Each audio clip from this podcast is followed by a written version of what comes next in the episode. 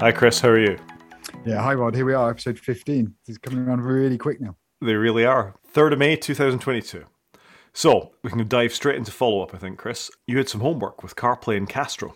Yeah, no, I did actually, and actually learned something about CarPlay, which I didn't know. So, interesting side fact if you install an app and you run it on your phone, it works fine. But if you go into settings, general CarPlay, pick your car, then pick customize, the app won't display until you've actually been into CarPlay whilst having that app installed, if that makes some sense. So, you need the app installed and to have launched CarPlay for the app to appear. I guess when CarPlay launches, it then goes, Oh, I've got a new CarPlay app and I guess it registers itself, which kind of makes sense. But I thought it would have done when the app was originally installed. So I've learned that, that that's new, which is good. And the app did appear; it was okay. I didn't use it a huge amount because I kind of moved back to my normal podcasting habits at that point. But it, it, it was fine; it wasn't bad. It, all, all CarPlay apps seem to be better than Apple's, which is disappointing, if, if I'm brutally honest. But there you go. Interesting CarPlay fact. Yeah, that is interesting. I didn't know that. I hadn't come across it. I mean, it's been a well, it's been a year now since I've used CarPlay or anything, and I did like it when I had it. It it was quite a together thing. But at the same time, I noticed that even a year ago is that most apps were better by other developers than Apple's. It, it just feels like they're sleeping on it a bit, doesn't it? Yeah, don't get it how a one man band or a couple of people band can make a better app than Apple, who have all the money. Um, also, I'm a big believer they should make CarPlay and Android Auto mandatory in all vehicles. Job done. I don't disagree. I occasionally look at my my Volkswagen, Volkswagen bus thing that I've got and think, should I get a second-hand CarPlay head unit for this instead of what's in there? But the complexities of stuff like this are a little beyond me. I think there's this modern standard called CAN bus. It's called something like CAN bus. So if you've got reversing sensors and all that kind of stuff built into your vehicle, you need something that supports it, or, or at least Volkswagen support that. So I'd need to look for a head unit that had that and CarPlay and the rest of it. So it's just more complex than it should be. I think it's a problem you can outsource and you just pay somebody to install the head unit because, like you, I don't think I would fancy doing it myself. No, no, I, I don't know. I mean, the Tesla doesn't have uh, CarPlay in any way, shape, manner, or form. You've got to use Tesla's own apps, and I've come to deal with that. Famously, doesn't have CarPlay. I think a few people have commented that it doesn't have CarPlay, and I can understand why. But in given the size of the screen in the middle of a Model Three, there's no reason they couldn't split screen or I'll give you a third of the screen for CarPlay, really. And I have seen one developer who can mirror uh, what's going on in your phone uh, and, and sort of dummy it to be CarPlay. So you can have apps running, which is quite clever, but it's a little laggy, I believe. I should maybe try it for science someday. So I've never driven a Tesla. I don't think I've even sat in a Tesla, but I am a little curious because recently there were some laws in the UK about you really can't touch a phone that, that you're not using. So what if you want to send a text or make a phone call? Does does Tesla do that through your phone? I, I literally have no idea. No, the Tesla uh, phone calls are handled handled similarly to you'd expect them to be in Bluetooth. So they just appear as incoming calls. You get a little call symbol up on the display. You can answer or, or, or reject it. And with a little bit of jiggery pokery in Bluetooth, you can get it receive text as well, and it will read texts out that you've received. It doesn't work so well with group texts, but it will read out, and you can't dictate text to it just on the screen. So it's good enough. Okay, all right, fair enough. Whilst CarPlay, I bang on about CarPlay, I love it. It hasn't moved that much generally.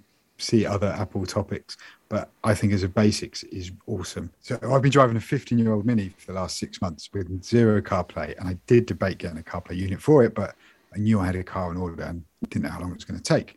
Turns out my car's coming this week, and it's going to have CarPlay on the main screen, but it will also support the maps function where you can have the map in between the driver's dials, and it will support map directions on heads up display.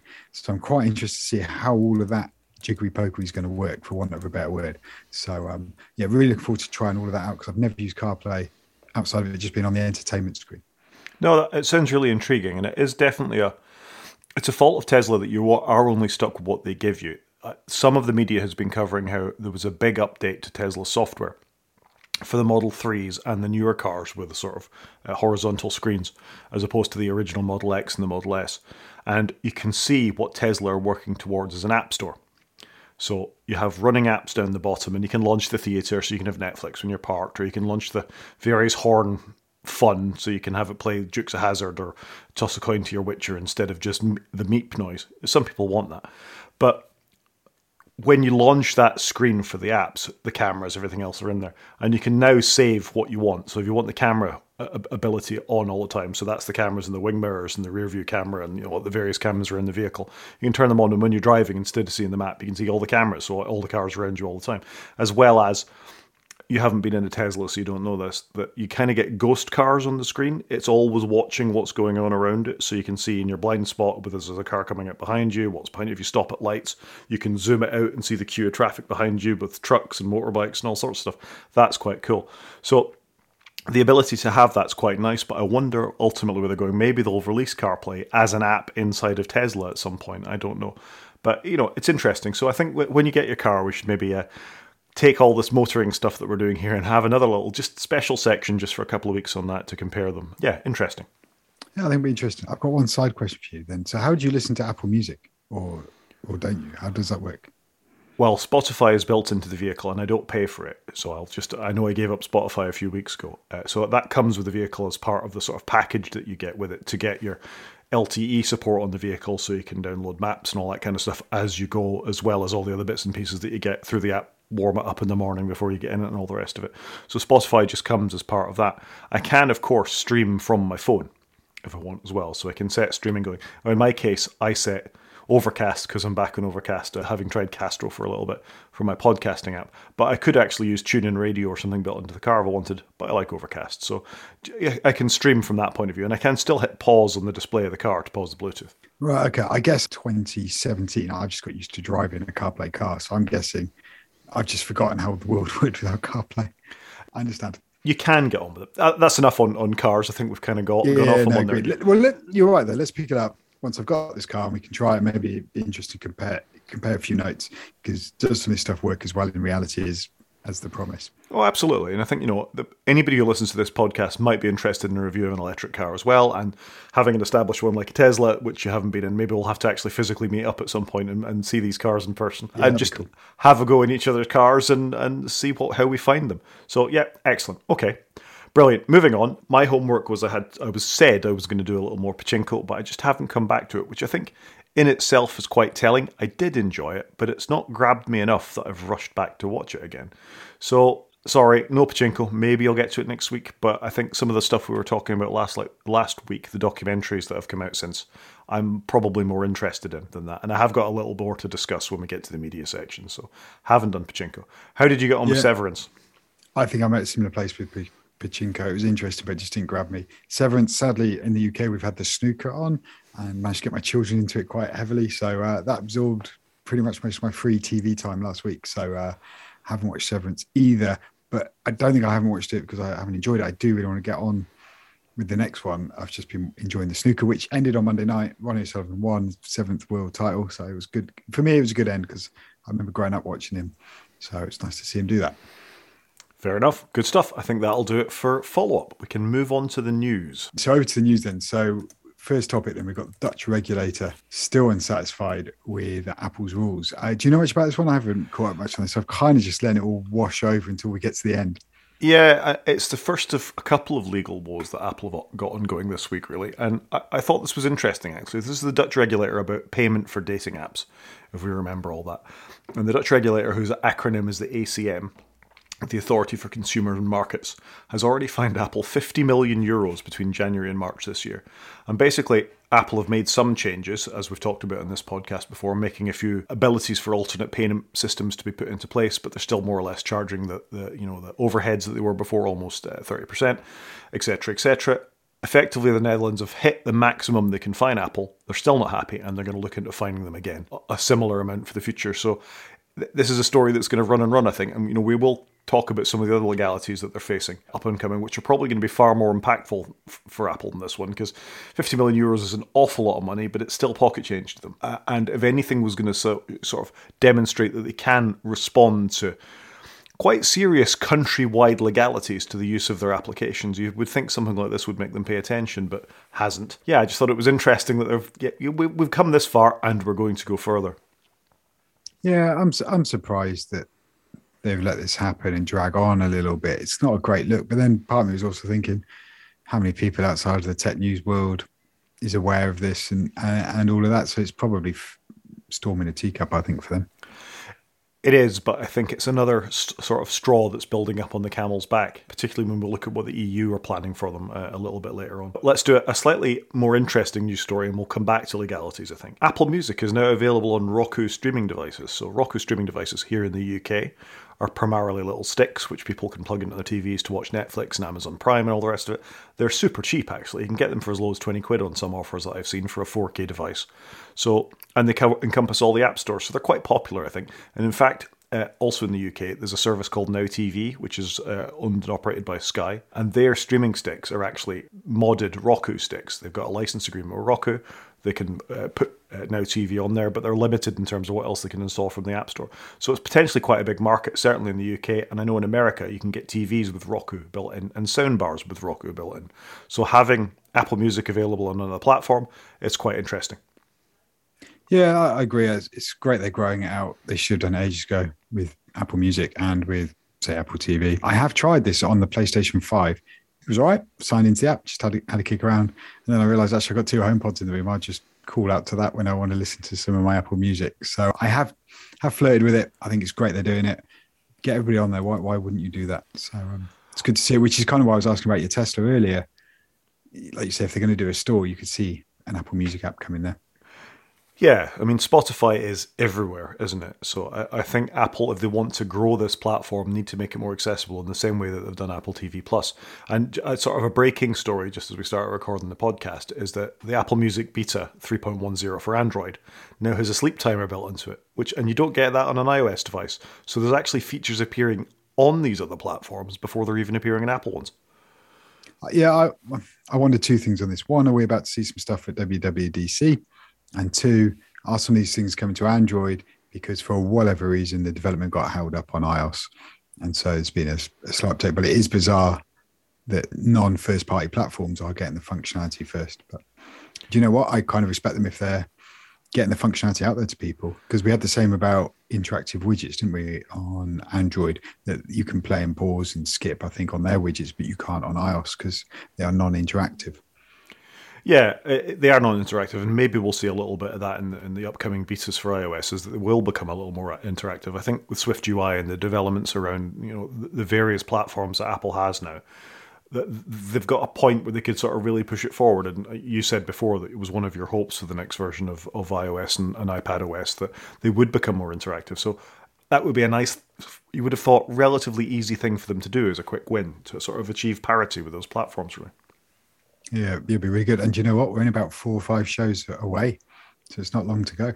You're not wrong. Yep. So interesting. Good to see that they're doing it. Good to see that they're pushing on. You know, actually making the other platforms more advanced than what we get on the Mac and uh, the iOS. So good. I wonder if actually we're going to see the payoff this year of them doing all the slow bits of arranging the chess pieces in order, and actually it's all going to culminate because they've got Catalyst, they've got Swift UI. It's all, all, all this convergence onto one set of sort of development across all platforms. I wonder if if now actually that will bear some fruit, like some serious fruit of consistency and functionality.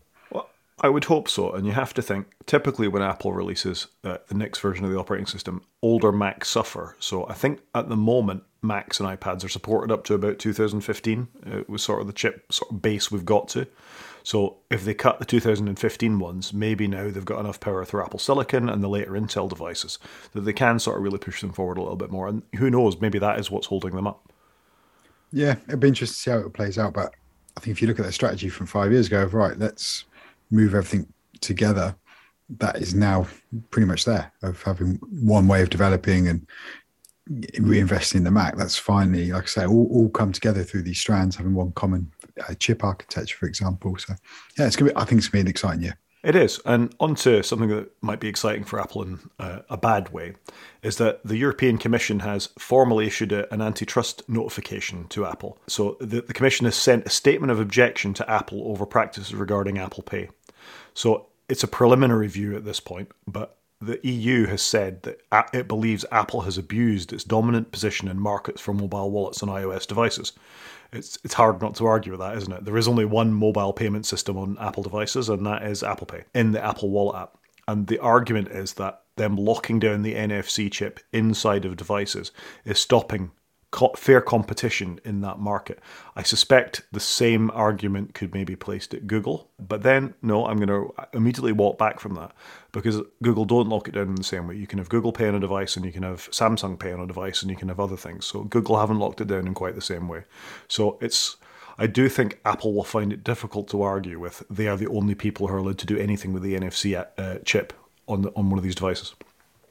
Yeah, part of me was thinking, I wonder how many uh, legal battles Apple's fighting around the world at any one time because there just seems to be a new, new one every other week, and obviously they're very, in degrees of um, size. I guess is the right word. I th- I think this is right. I mean, it's just a no brainer, isn't it? They, they need to support other ways, and if and they're going to make Apple do it, they need to obviously make Google do it. So maybe if you're on Google, you can have an Apple Wallet, and if you're on Apple, you can have a Google Wallet. But how many people do that? I've no idea, but it should be there as an option. The thing I really don't understand about this is why not offer the option anyway? If Visa have their own payment app, then fine. People have the option to install it, and Apple can say, or you can use ours. All they need to do is open the platform up enough that people have the choice if they just want to use the Visa one or the American Express one or, you know, the Google one, as you said. I suspect most iOS users would still trust the platform owner and put their card details into Apple Pay. They could come away looking quite shiny, going, "Yep, we've opened the platform up, knock on. You can have, you know, with appropriate credentials issued by Apple, you can have access to the NFC chip." And they'd come out of it smelling a lot more of roses than they are at the moment. Yeah, it's just one less battle, isn't it? I think. Yeah, and they seem to just want all the battles. They're they're not winning a lot of friends amongst hardened users like us. If we can see you know, the, the uh, issues that Apple has building up. Surely they can, or are they just so blind they think they can get away with it? I think they've traded on there just too big to deal with, but it does feel things are going to start giving, which probably leads us nicely into our next story. Yeah, so this is a about Apple's self repair program. For a long time, if you wanted parts for Apple uh, devices, then well, a they were either very difficult to get hold of or almost impossible to get hold of, or you had to get copies effectively. But now I think this comes from uh, an American law called right to repair, where if you own a device, you should be able to buy the parts for it and, and fix it yourself, not have to take it to an Apple authorized reseller or repairer. So Apple has now released a store where you can buy parts, quite expensive parts, but you can buy parts to fix these devices yourselves. You've ever had a go at fixing anything from Apple, Chris? Years and years ago, I think I was trying to replace a screen on an iPhone 5. I'm going to just just pick an arbitrary number there. Didn't enjoy it it's not my skill. Ended up breaking the phone to be brutally honest. It's just just not for me. If my phone's broken, I'd rather have somebody do it. I'm lucky. A good friend of mine that I work with is very capable and has serviced a couple of phones and MacBook batteries for me. I find this really interesting. I think it's great they've done it. Big tick. Like again, this is something that's been questioned for a long time. Apple have obviously conceded and they've no doubt with it. I find it strange that it's self-servicerepair.com that is their web store completely unbranded. I just I get they want to distance themselves a little from it because you go to Apple because you, you get taken care of, but for it to look like it's completely unassociated with Apple, it seems a bit bizarre to me. Just the way it's presented, and I get they farmed it out, but you'd have thought they'd have farmed it out to a partner that would be maybe branded on Apple, or maybe it'd have a sub Apple brand on it. I, I don't know. I just find it a bit bit strange. Yeah, I agree. It's it's it's quite an, it's not an Apple looking website, is it? It's not an Apple looking experience of something. But as you say, the people who are, visiting this website probably know exactly what they want. They can feel confident in what it is they're going to do. I had a similar experience to you. I had a dock connector go on an iPhone 4S. I got the right screwdrivers from iFixit.com. I got the right part from iFixit.com. I took it apart. Something went boing and vanished into the distance, and I could never put it back together again adequately. So I'd never in hell think about taking one apart to fix it myself. I've got no interest in it. In the fit and finish, you're just not going to get it. But no, I think it is good they've done it and I get why they've distanced themselves a little from it. I just, I don't know, just feels a little, a little strange in their final approach. But hey, they're moving forwards. And do you know what? Sometimes we may need to concede on how Apple implements something for them to concede on on accepting they need to to to to do something different than how they would like, and maybe this is what that looks like, and I'm all right with that. Yeah, that's fair enough. Uh, before everybody thinks I'm completely inept, I did manage to take a, an iMac 27 inch apart, take the screen off it, and change the spinning disk in it to an SSD, and that all went back together properly as well. So I have occasionally managed to repair where it hasn't gone wrong. That is not a nice experience. I actually needed to buy a bit of um, glass removing tool from Screwfix to get the screen off because the screens are magnetically sealed to the computers, and you, you sort of pull them off straight away from the device, and then there's a connector for the for the screen on the back. I would again, I wouldn't do it again, and I, I suspect it's not even possible with more modern Macs. I generally wonder why why they do it like that. Surely they are making their own lives harder. The volume they must repair these things in, you'd have thought there could be a neat way of having the, the back come off from the screen rather than taking the screen and you know as your doorway into the guts of the machine. I, I find it bizarre. Yeah, it's it's not a straightforward thing. But then uh, anybody who's familiar with your studio display, uh, to disconnect the cable, the power cable from the studio display, Apple sell the most ridiculous looking tool to apply even force to pull the cable out the back. that is so much more difficult than just pl- giving a, a three pin IEC cable so people can plug it in and get on. Yeah, I really don't get this because if you want to thread the cable nicely, you've pretty much got to do it with the plug end. And in the UK, the plug-in has three prongs on it and is quite big. So I just find it bizarre that they've done it. Look, it's a beautiful screen, but they could just use a standard cable. I, I can't really abide that decision. Have you got any updates on the uh, beta software to improve the camera on it, or have you not been there? So I haven't really installed it because I'm not using the camera on it because my iPad won't support the camera, and I didn't really want to upgrade my Mac to the beta when I'm fairly confident a month from now I'm going to be going going full beta. So I've I've left it. Uh, there's not enough in that beta update to make me want to do it. Yeah, fair enough. And the reports say the camera looks a little bit better, but it's not fixed. There is night recording a new beta out for the studio display and for all other iOS, macOS devices. So maybe worth looking at again. Yeah, I, I wonder who's buying the, the screen for the camera. If you're really into how good you look, you've probably got a nice 4K camera parked on top of your display and, you, and you're doing it. It's very different uh, ask for somebody who's using an iPad and the proximity of an iPad to your face. So it is what it is. It is, and the screen is still stunning, by the way. So I'm, I'm very happy I've got a screen without a camera. It is how I picture it. Yeah, and I think that's fine. It's a really nice screen. If you want that resolution, you've got two options really: uh, the Apple Studio Display and the LG Ultrafine. And there's not a lot of money between them, and you get a camera thrown in. I suppose you could say with the Studio Display. Bargain. But total bargain at seventeen hundred quid. Yeah, absolutely. I think we can move on from that. So Apple uh, released their March, sorry, their Q2 results and had a $97 billion quarter. That's quite a lot of money. Yeah, I can't even comprehend that. That's a lot of money, isn't it? Um, they're doing really well, and their Q2 is up. It was up this time last year, and that was up from previous years. You know, they're doing really well. I think that's that's fair to say. Annoyingly for me, the iPad is down a smidge. Not that surprised. I don't think anything to worry about. They need to work out what they're doing with the iPad. I think, and and obviously the, I guess there hasn't been anything major exciting in the in the iPad hardware front because we had all that late last year when we had the mini and the updated base model and Christmas and what have you. But Mac, Mac seems to be doing really well, which is no surprise given that we've got the new pros, we've just had the studio and the studio display. I, I did wonder though, looking at these graphs, so they've got categories and they class either iPhone, wearables, services, Mac, or iPad. Seem quite obvious where where where do you put your iPhone cable? You know, your Lightning adapter. Where where does your Thunderbolt cables go? Where does your Studio Display go? I assume it goes under Mac for that. But if I buy a USB C to Lightning cable, where does that go? Do they just stick it in the iPhone one because it looks good? I, I, can't believe they stick it in iPhone, but the, the, you're right. There should be a wedge for accessories. So I wonder if they actually sneak it into services really. Well, I don't know if they need to inflate that number. If you think of the services they offer, certainly, you know, Apple TV Plus is growing.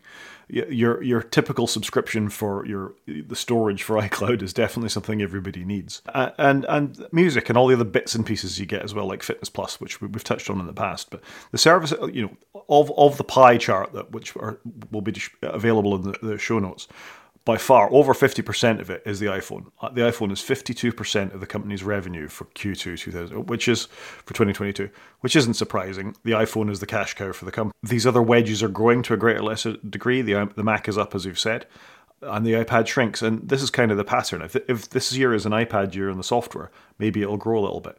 But wearables to me is actually the most interesting category because that's watches. I see an awful lot of watches on people's wrists. I see an awful lot of airpods in people's ears and you think that's only 9% of their total um, uh, quarterly revenue. I mean, that, that is a huge amount of devices. I suppose they're not the amount of money that you pay for a phone or a Mac, but only 9% of the whole company. I find that a little surprising. Yeah, I think it'd be interesting to see the same graph based on quantity sold. and have the same same pie chart. And you're right. I think there's lots of people with AirPods and Apple Watches, but the average selling price is a lot cheaper. And actually, been noticing a lot of AirPods. A lot of people have gone for the AirPods 2 because they're still around and they haven't gone to AirPods 3, which are, say, £50 more expensive.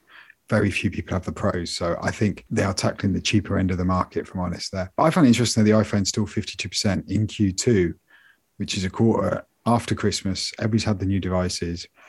You know, you're only you know you, you're, you're getting partway now towards the refresh coming up so they clearly have strong sales all through the year and i guess it's some people ending contracts or what have you not bother about having the latest but just want a better phone and there is a deal to do it maybe it's with a mobile operator but it's still 52% in a quarter where you wouldn't expect that that demand it's amazing yeah, I agree. It's it's interesting, and if you scroll through it, these graphs are from Jason Snell, who does a great job of of turning the Apple uh, earnings call into charts that are understandable. And there's a couple of ones that jump out at me. One is the fact that the home stuff is bundled into wearables. So it's wearables and home accessories. So that's home pods and that's Apple TV Pluses and things like that as well. So that's interesting that that goes in there. And then the other graph is the is the services revenue since they launched it in, in Q3, whenever it would have been, you know, 2018, I think, when they classed it under its own thing. And it just goes up every year from 7.7% of the company when it when it launched to 19.8% of the company of the, of the quarterly earnings call. Now, I mean, that's what you want to see as the you know as the shareholder in a company is sort of continual growth like that in in quite a new category for them still. So I don't think they'll be worrying about having to spend lots of money on various programming for Apple TV Plus when the services revenue is coming in like that. Yeah, the services revenue bar graph just looks perfect, doesn't it? It's like a textbook business studies, nice straight line going from bottom left to top right, job done. I'd love to see how that's broken down between Apple Music, fitness, iCloud, you know, all, all of those sorts of things they do, obviously TV Plus. It'd be great just to see it as a stacked bar chart. And the same on all of them. It'd be great to see them all as stacked bar charts. Like what, what, what are they actually looking at inside? Like wearables, how many home pods, how many watches, how many AirPods? Just it'd be fascinating. Yeah, and Apple famously don't release how many of X or Y they sell. You know, so we don't know how much of you know uh, iPhones is the cheapest iPhone versus the iPod Pro, uh, iPhone Pro Maxes. So it is interesting. The sort of last thing before we move on is if you look at that wearable home accessories graph the the bumps. So it, it climbs nicely as well in the same way that services do, but you get the bumps in in Q1 for every year, and you think that's the Christmas effect, isn't it? It's the seasonality, yeah, definitely. So just interesting. Obviously, new AirPods for Christmas or new Apple TV Plus or, or I'll buy you a services revenue is is oh, sorry this is wearables so or I'll buy you a HomePod. That, that's that's quite interesting. And HomePods are quite good presents. They're sub hundred pounds in the UK you know, if you're buying one for somebody in your family that they want to put in their bedroom or, or wherever. I was debating it for my children. We've got, they've got iPads. You know, they could just have a little speaker in their room. They probably quite enjoy that. They want an alarm. You know, it's it's quite a nice little product. It's not too expensive, and if you can get a deal on them. Yeah, I've seen them as low as sort of 70, 80 pounds on Hot UK deals here in the UK, in the colours as well, not just the white and grey that they came out with. It's kind of dependent on you having an iTunes account of some description. Uh, by that I mean an Apple Music account, not an iTunes account. So you can tell it to stream music. Otherwise, it's you can use it as an AirPlay speaker, but it's not the whole experience. I definitely agree with that, and we've got it all on the family bundle, so my boys make the most of that. Yep, good. I think that'll do it for uh, the news for us then, and we can move back onto media now. Yeah, so first up, we've got in the documentary, we've got rumours of Apple and NFL. So, what's your thoughts on this after the after the baseball? I think it's interesting. Apparently, so the rumor is that this is a done deal, they've got one of the games. I think it's Sunday football, or uh, they've got so they can show potentially all of the Sunday games across the American market on an Apple TV or on the Apple TV Plus service. This, if it's a done deal, is nothing but an attempt to get subscribers, as far as I can see. There was a service in America called Dish TV, I think it was, who launched uh, with this Sunday uh, Sunday game uh, from the NFL, and it made them a huge amount of money. They got lots and lots of subscribers, and it made the company. So if Apple can do this, and I suspect they won't do this for free in the same way that they've done baseball, there'll be an additional premium on top of this to watch this service. Good on them. We we speculated before that they were going to grow the sports and the sort of the live broadcasting part of Apple TV Plus, and if this is true, then it makes complete sense. You're going to get subscribers, you're going to get eyeballs on it, and you're going to sell devices possibly to Apple TV Plus. But to me, no, you, you give your thoughts on that, and I'll give you my sort of provisos of thinking of what could be the limitation of it. I think you may sell devices. Like if you take somebody that's got an old TV or doesn't know how to get on Apple TV but wants to watch something on the big screen, you may get a device or you may get, oh, just get a Roku or Fire Stick or whatever supports Apple TV, a much cheaper one. But then I also think that you get, you're also going to get people that go, oh, I need to watch Apple, so I need an Apple device. So I think there will be a little bit of that. So they, they may get some devices, but surely that's the smaller thing they're worried about because it's a one-time 150 pounds dollar income against hopefully a recurring revenue stream of a subscription. Yeah, this I think that they may be missing a trick here. So I walked my dog, I go around the park, I got talking to a couple of my neighbours who really enjoyed Long Way Down and Long Way Round. And I said, Oh, have you seen the new Long Way Up that's available on Apple TV Plus? And A, they went, No, what's that? Never heard of it. B, how do I get Apple TV Plus? I've only got this iPhone. Does that mean I've got to go and buy a new TV? Does it mean what can I do? So I don't think they're reaching out with the fact that the Apple TV Plus app is now available on your Amazon Fire Stick or your Google Stick or your Roku or or you know, your your TV smart app, for example. My LG behind me has got Apple TV Plus built into it. In fact, it keeps trying to offer me three months free service. So it's there, but I just I wonder if people are making that association that they can watch this new service on these devices, and are they selling enough that these services are available? So, what was your advice though to that person? I'm curious. I asked them how old their iPhone was, and she said I only bought it in the last couple of months. I said, well, the chances are you've got free Apple TV Plus on there for a year anyway, so you could gather around your phone. But if you don't already have one, go and buy a Roku stick for twenty quid and stick it in your TV. Yeah, I think that's a good plan for most people. It is going to be interesting, but I think you're right. People don't understand how they can get a hold of Apple TV. I think they've got some work to do there because Apple famously have had services that run on their kit and they haven't really supported others, and so uh, they've they've got to face into that and deal with it.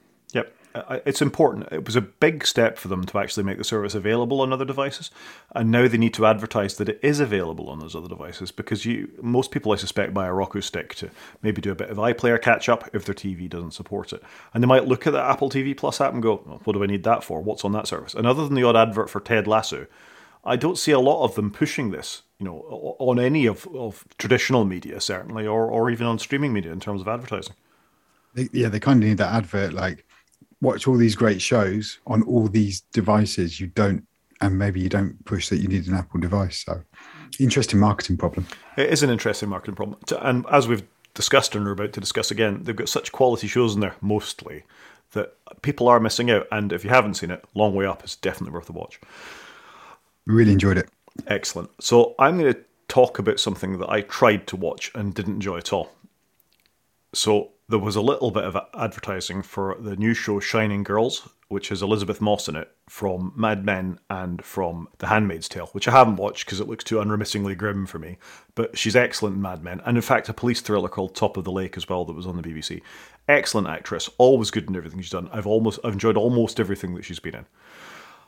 I tried to watch Shining Girls. I watched the first episode of Shining Girls. I had to force myself to get to the end. I didn't enjoy it at all. Have you had a go? No, I have not seen it. It looked interesting, but I think I've just got too much queued up. Uh, that's a valid reason. I don't know if me saying that it didn't do anything for me might add to it. It was just unremittingly slow, grim, didn't have quite the shine or the sheen as we've come to describe of, of the Apple shows that we're used to. And yeah, it, it was a really tr- tough watch for me. Uh, it's it's got a vague science fiction element to it, which normally is a guarantee for me to sort of be addicted to it and watch it all the way through. And even that slight hook didn't really sell it to me. To I, I'd very much doubt I'll go back and watch the second episode. For me, I found with Severance, I got hooked on Severance after episode two. So could there be that with this, or is it complete? You've got no interest to watch it. I don't know. I think if there was absolutely nothing else for me to watch, I might go back and give it a go again. But uh, they have done the usual Apple th- thing of dropping three episodes and then they're going to do the rest week by week by week. So maybe they are hoping that. But again, I, I, I really struggle to be compelled to watch a second episode. I am a big fan of the drop three release weekly. i am there. I'm sold on that format. Yep, fair enough. So you haven't tried that, but another thing I haven't talked about, but you have, was Slow Horses, which after your recommendation last show. I went off and watched. I watched the first one. I very, very quickly watched the second one afterwards because I thought these are brilliant characters, well written, well acted, looks fantastic. moves along. It's just a well constructed drama thriller thing that I thought was great. And I've blitzed, finished all of season one in, in a very short order. What do you think? I thoroughly enjoyed it. Gary Oldman was absolutely excellent, but actually didn't stand out that much amongst that sort of cadre of actors. They were all superb. And I recognise most I think of that's them. fair. Yeah. Really, really good. Almost no complaints about the show at all. And then at the end, I got the gift of them saying, and season two will be along in it fairly soon. So that was really unexpected.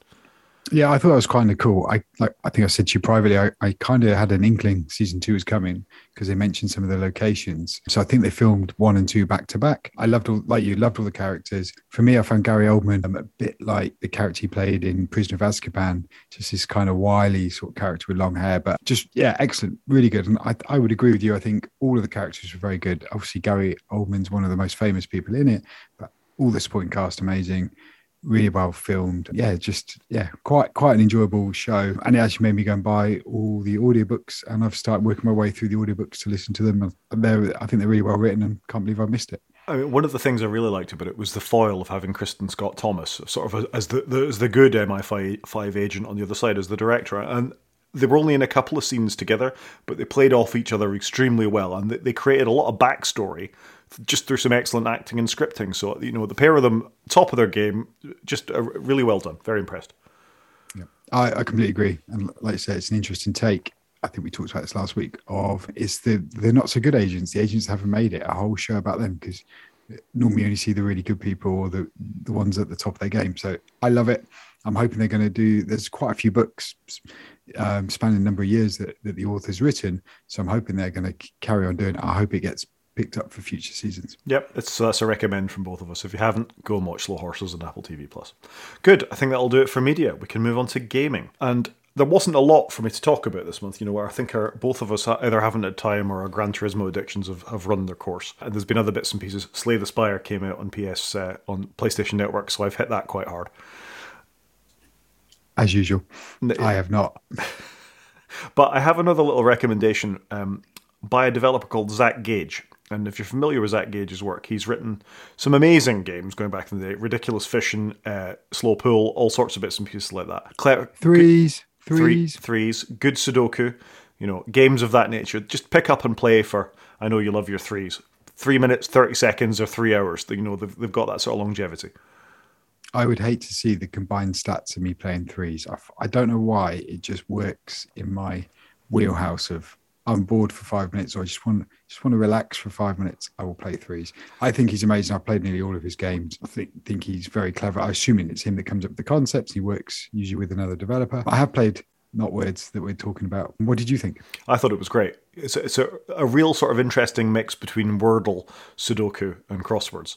It, it just works really well for me the way that it does the suggestions and what letters you can play here. It really gets you thinking. It's well done. Agreed. I think it was very clever. I think just where I struggle personally is I'm very dyslexic and spelling is not my forte, as I'm sure Rod, you know, as I text you frequently.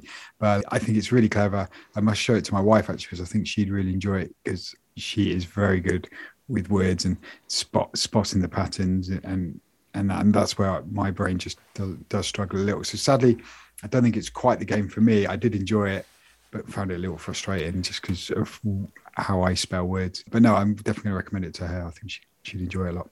For me, it's sort of they're almost five minutes too late with the Wordle phenomenon that's going on that was bought by the New York Times, and almost everybody I know does the Wordle every day. Yep, snap. And this sort of could really seize on that moment because, and this is the other thing I found really surprising about it, is that it's not just an iOS or an iPad OS device. It's available on Steam and it's available on Google Play. So they've really broadened the audience, and so far it hasn't asked me for any money, which I'll I'll happily give them money because I'm enjoying it so much. So no in-app yeah, purchases. I think there are in-app purchases if you want to unlock some of the other levels from what I could see. I'm amazed on Steam because in my head, and I haven't played on Steam for a long time, but for me, that's why I go and buy my 3D game, my big games, as it were. So I'm surprised that it's on that platform. But you know what? Steam Deck, I guess that's that's that's going to change change the ballpark on what games are played. I guess a lot, and, and that may well pick up some casual gamers like the Switch. Yeah, and the indie darlings are very much a feature on Steam these days. Your big AAA titles, your Call of Duties and your Monster Hunter Worlds and your Fortnite. Well, maybe not Fortnite because it's not on Steam, but I agree with you. The big 3D games and the ones that have a lot of marketing tend to be the first thought that go on there. But it, there is a lot under the surface. Super Meat Boy and things like that were, that were discovered um, on Steam are very much part of it. So well done to them. I wish them every success.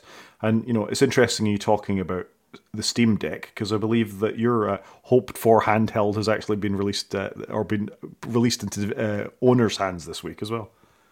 Yeah, so look, I'm, I'm waiting for the Playdate. I did order. I'm in wave two, so I think I've got a little bit more waiting to do. But it's great. Wave one's finally going out to everybody, so it is getting out there in the masses. I'm really interested to see it. The one bit that surprised me is they don't seem to have an app store or not even an app store, a catalog per se, which would seems a bit of a miss.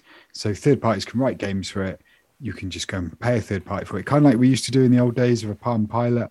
Um, you can buy those apps, but it just feels odd that they haven't got a catalog of here's a whole bunch of games that you may want to play outside of the ones provided by the first party. So yeah, but I'm super looking forward to it. It's it is a bit of a toy at 180 pounds, but I can't wait for it. I'm so excited. I, I think we've described it before. It's like a modern take on the, the the original Game Boy. It's black and white. It's got a decent battery on it. it. Doesn't even have a backlight on the screen. I'm right in thinking. Correct. I think the backlight is a miss. Yeah. So that that might be it's a factor. I'm sure it keeps the cost of the hardware down a little bit. But I thought their sort of hook for this device was that when you bought one, you had a seasonal release, and they released one or two games a week for 15 weeks or something like that. So you got those new games as it went as it rolled on. They are doing that with I was going to say first party, but I guess first party blessed games. So they've got a whole bunch that you're going to get. I think it's two a week, say for 10 weeks, so 20 games from when you first get it, which I think is great. But I think they need that mechanism because they are encouraging people to use the SDK and make make games either through the full blown SDK or use what they call pulp, which is I'm trying to think of the right words, more for doing point and click adventures, but but you don't need to do full coding on it. But they don't seem to have a catalog or anywhere, you know, a central place of looking at these games. Now, I guess they've got the problem there of are they endorsing a third party if they recommend a game, payments, and all that side loading stuff we talked around with Apple. But um, I don't. I'm super curious just to try it out, and hope I assume by the time I get mine, there'll be a, bit more out there on what third parties are up to.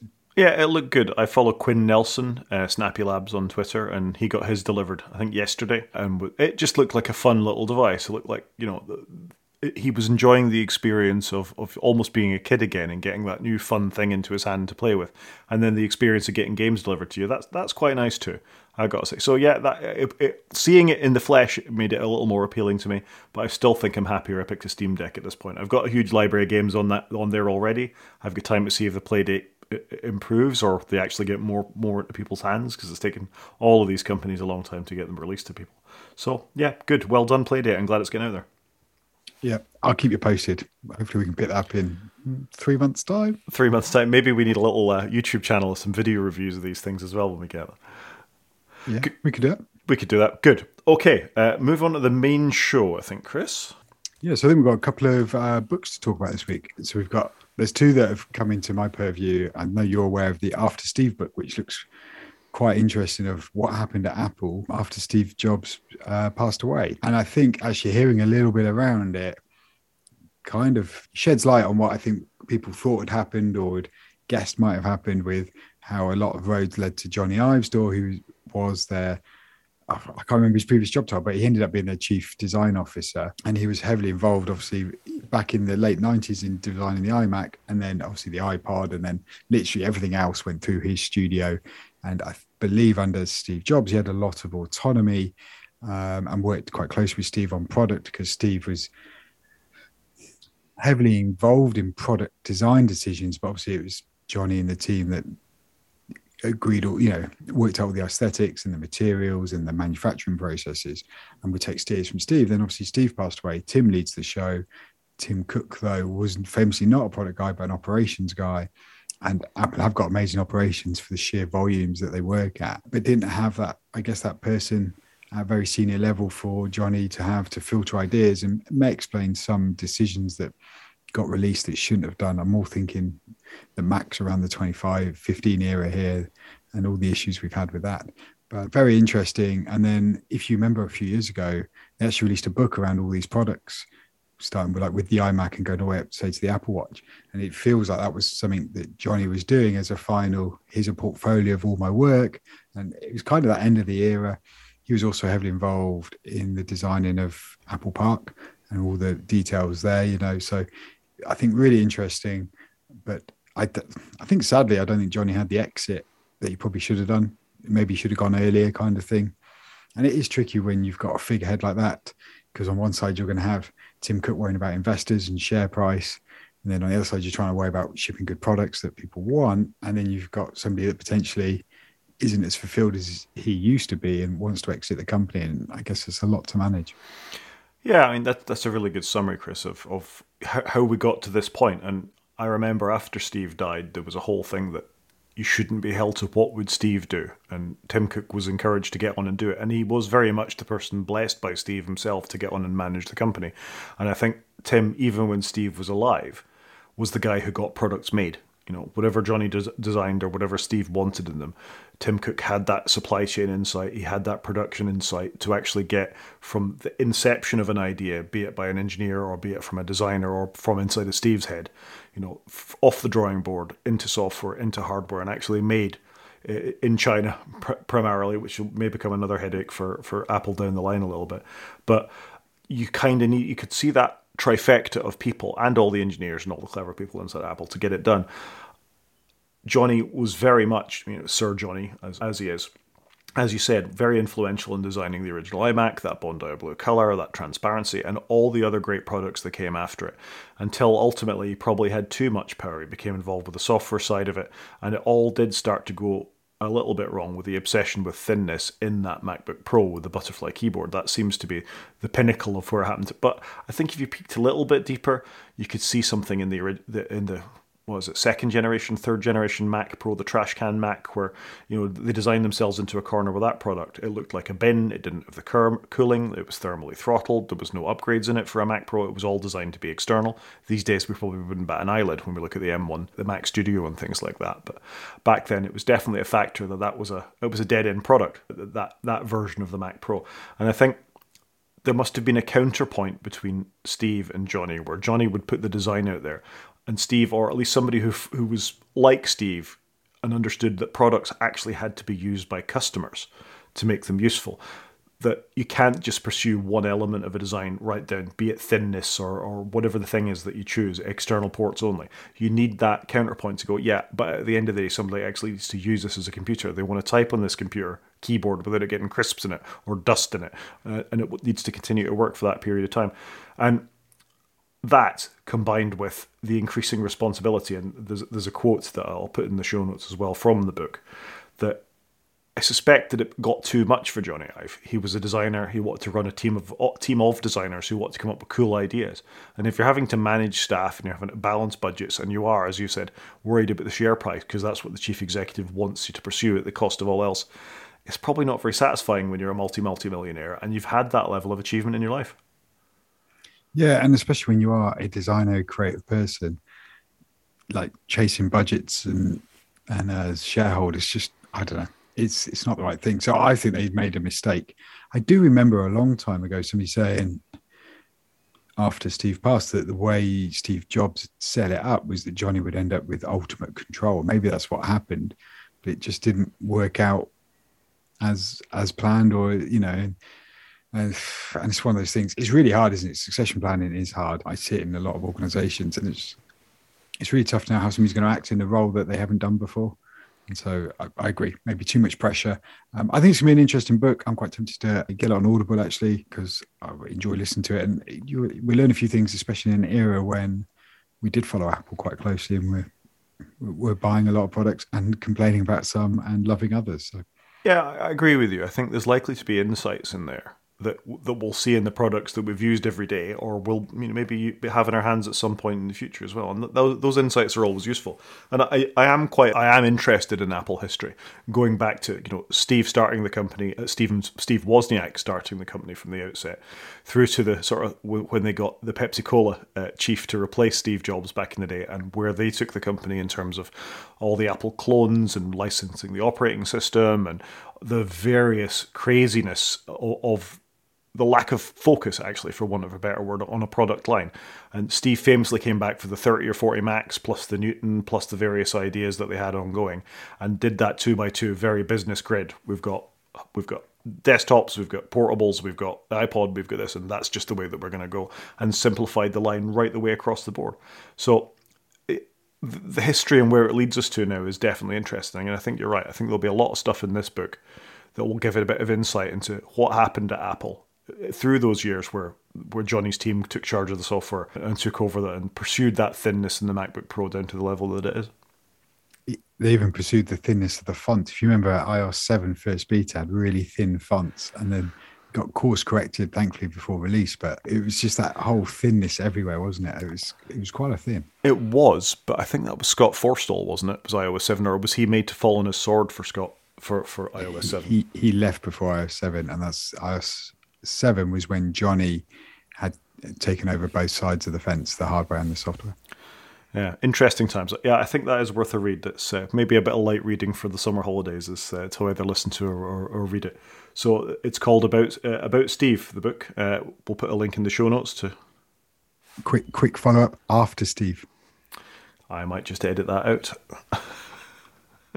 so the book is called After Steve, and it might be worth checking out. We'll put a link in the show notes to Amazon, but of course support your local booksellers as well.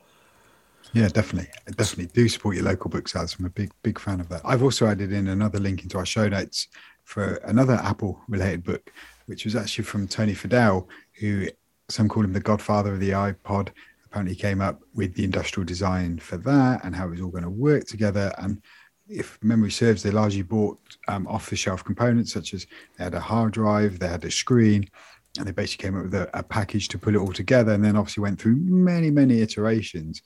And whilst that product's not really around today, if they hadn't done the iPod, they probably wouldn't have got to the iPhone. The iPod was very much a leapfrog product to get them into the iPhone. It got them into it got them further into music. It got them the industrial design. It got into the mainstream. And without it, they wouldn't have had the revenue, I don't think, to then pursue designing the iPhone and, and, coming up with that. So I think it's going to be an interesting book, but very different, obviously, to the After Steve book. It feels like the After Steve book is more about the creativity and the exec and how, how the company was working inside. Whereas this book by Tony Fadell is more about how do I take something and build it and and I'm, I'm a little bit interested. I'm not a very creative person in making things, but I'm just interested in how some of these ideas came around. And then uh, Tony Fadell actually then left and set up Nest, and designed uh, thermostats, which then got acquired by Google. I think he then got consumed into a massive company and had to absorb products into his Nest line that weren't designed by him and didn't necessarily have the same design aesthetics that Nest had. I had a couple of Nest products, the thermostat and the smoke alarm. I thought were very well designed, very Apple esque in essence, a bit like my Eeros I've got. You can see that they were they've learned a lot from Apple, where they had engineers from Apple or just just inspired by how they present things. But no, I, I think Tony Fadell's book's going to be be interesting, and another one I'm planning to pick up. Yeah, interesting character. Obviously, had a bit of an obsession with uh, dial interfaces, though, because both the Nest thermostat and the original iPod obviously had the you know the iPod had the click wheel, and the Nest thermostat mirrored an old-fashioned thermostat where you actually turned a knob on it and it changed the, the you know the, the, temperature based on you twisting that, as opposed to the up and down arrows that most thermostats have. So I can kind of see that. Yeah, interesting character, Tony Fadell. I mean, he left Apple a long time, you know, a long time ago now, and has had these sort of additional spin-up companies, similar to Steve Wozniak in that sense. You know, Steve Wozniak went through a whole rake of companies after he left Apple. So yeah, these executives and these designers and these engineers that were quite a big noise at Apple do tend to go on and do interesting things after they leave the company. I think talent always wins out, doesn't it? And yeah, I think you're right. It does sound like quite an interesting book. I, no, definitely. And interesting your point around the dial interface. I hadn't, hadn't really thought about it. I do wonder though, and you, if you remember, like when the first iPhone came out and you had a table view and you tap on it and it shows you another table view and then a detail view. For me, you could definitely see the origins of that on the iPod.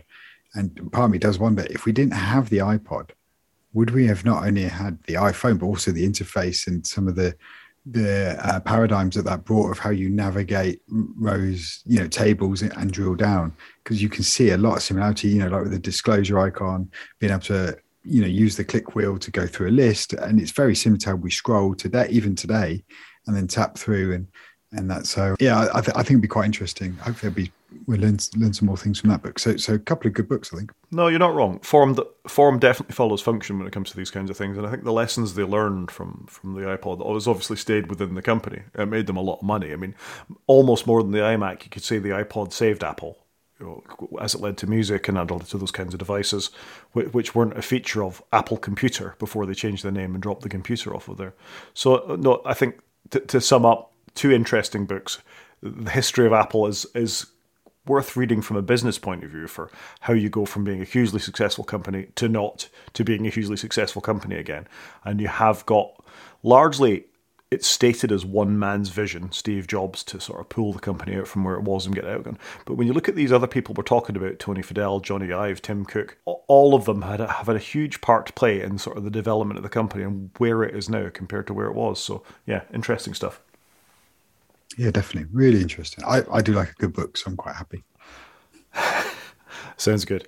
My last thing was more just of a of a thought experiment more than anything else. So I came across this story on Hacker News about how we should stop using to do for everything. And we've talked about to do lists a couple of times. You know, I've got this to do, I've got that to do. And you know, you know the, the example given in the article that we'll link to is to do, add an image to this article. And there's no image in the article.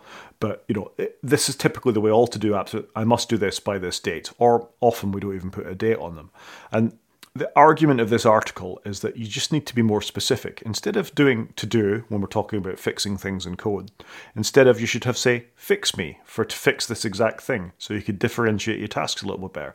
And I know you can do tags and you can put your to dos and categories and all the rest of it, but I think most people don't use them like that. They've got a big inbox that they might sort by work and by home, but not much more than that. There's more functionality in to do apps than than most people make use of. So I just thought this was an interesting paradigm, really, for sort of trying to flip it on its head and not putting it in folders, but actually making it explicit in the task. Yeah, I, I, I think it's interesting. I'm probably the world's worst person at to do lists and stuff. I've never found a good mechanism that works for me. If where do I write all my to dos down? Sometimes I'm in a meeting with my notebook. Sometimes I have my write on my iPad. Sometimes I make notes on my iPad with the keyboard. I just I'm, I'm awful at it. So I'm probably the worst person to talk to about. What do you think? I, I quite like the idea, and it makes me think that exactly what you sort of touched on there is that most to do apps are broken. They've got this the wrong way around because all of us are continuously either we're very disorganized and it doesn't matter what app we use, which I suspect is probably the case for most people, or we're just using them wrong. And I think the paradigm is wrong with just a list of to dos that people can cross off. I don't think they capture all the things that need to be done for everybody. That's that's a sweeping sort of generalization because you find people that are very productive. You know, back in the you know the early days of the internet, people like Merlin Mann who were you know 37 signals and doing all those kinds of things and had various getting things done applications, methodologies. I even read a book on getting things done as a, as a means of doing it. And Omni have released software that supports GTD and there's Pomodoro techniques and there's a whole variety of techniques for it. But you always, I think it only sticks with a very small percentage of people. And I suspect those people were likely to be successful and quite organized to begin with. Most of them probably don't need an expansive to do list where they can deal with this in five minutes or move on and schedule it for later because they've got that kind of brain anyway. So I just, for me, it's a gap in the market or, or a gap in development that something like this has more chance of sticking by flipping on its head or at least trying something different and not just re- releasing yet another to do app or yet another methodology. It's it's a, we've got to change the way we think about these things fundamentally and then capture it you know in a more structured useful way from most people not the 2 or 3% of highly organized people anyway. Yeah okay. I can i can see where you're coming from with this. I can see where you're coming from. Stop using to do for everything. I do quite like that because we do, and to do is a shopping list, or to do is fix some code, or to do is I'm, I'm running this project and I've got 15 tasks that are going to kill me before the end of the week. Technically, I'm a project manager, and what I do is I write big lists of to dos for other people to do by dates. And I've got my methodology of doing that. It involves a lot of Gantt charts and writing things down, but I fit the software, the software doesn't fit me. And I think that's sort of the broader point I've got about all this is that, that, that, I think there's something better out there. And this sort of gives me the glimpse that, you know, maybe it is possible that we'll do for more people. That's all. Yeah, so my, my to do list is my email. And if I need to just do something ad hoc, I just send myself an email. It seems bonkers in this day and age, but that's how I do it. But you know what? It does work for me. Yeah, and I think that that's it, isn't it? Is everybody's found the thing that kind of does. I mean, a lot of people I work with, they still pick up a ring bound notebook off the desk and they write it down in there and they scratch them off by hand, and that that works for people. But again, I, I just in my gut, I feel there's something better, and th- this may not be it. but it sort of, I think it informs the way forward that we just need to think about this a little bit differently. Think cleverer about it for, for what sorts the majority, not the minority. That's all I'm saying. Yeah, okay. It's a good thought piece maybe to end on. I think so. It's a good place to end. Yep. Good show, Chris. Perfect. Nice. Amazing how quickly it's gone. Right. So, end of, end of this week's show. We'll be back next week as at the usual sort of time on Monday. And if you want to get in contact with us, do drop us an email at wakefromsleep at protonmail.com or you can reach out on Twitter, which is WFS underscore podcast. And love to hear any feedback, anything you want us to talk about or look at. Really happy for a bit of input on, on what works, what doesn't. Thanks ever so much. Brilliant. Talk to you next week. Cheers, Rod.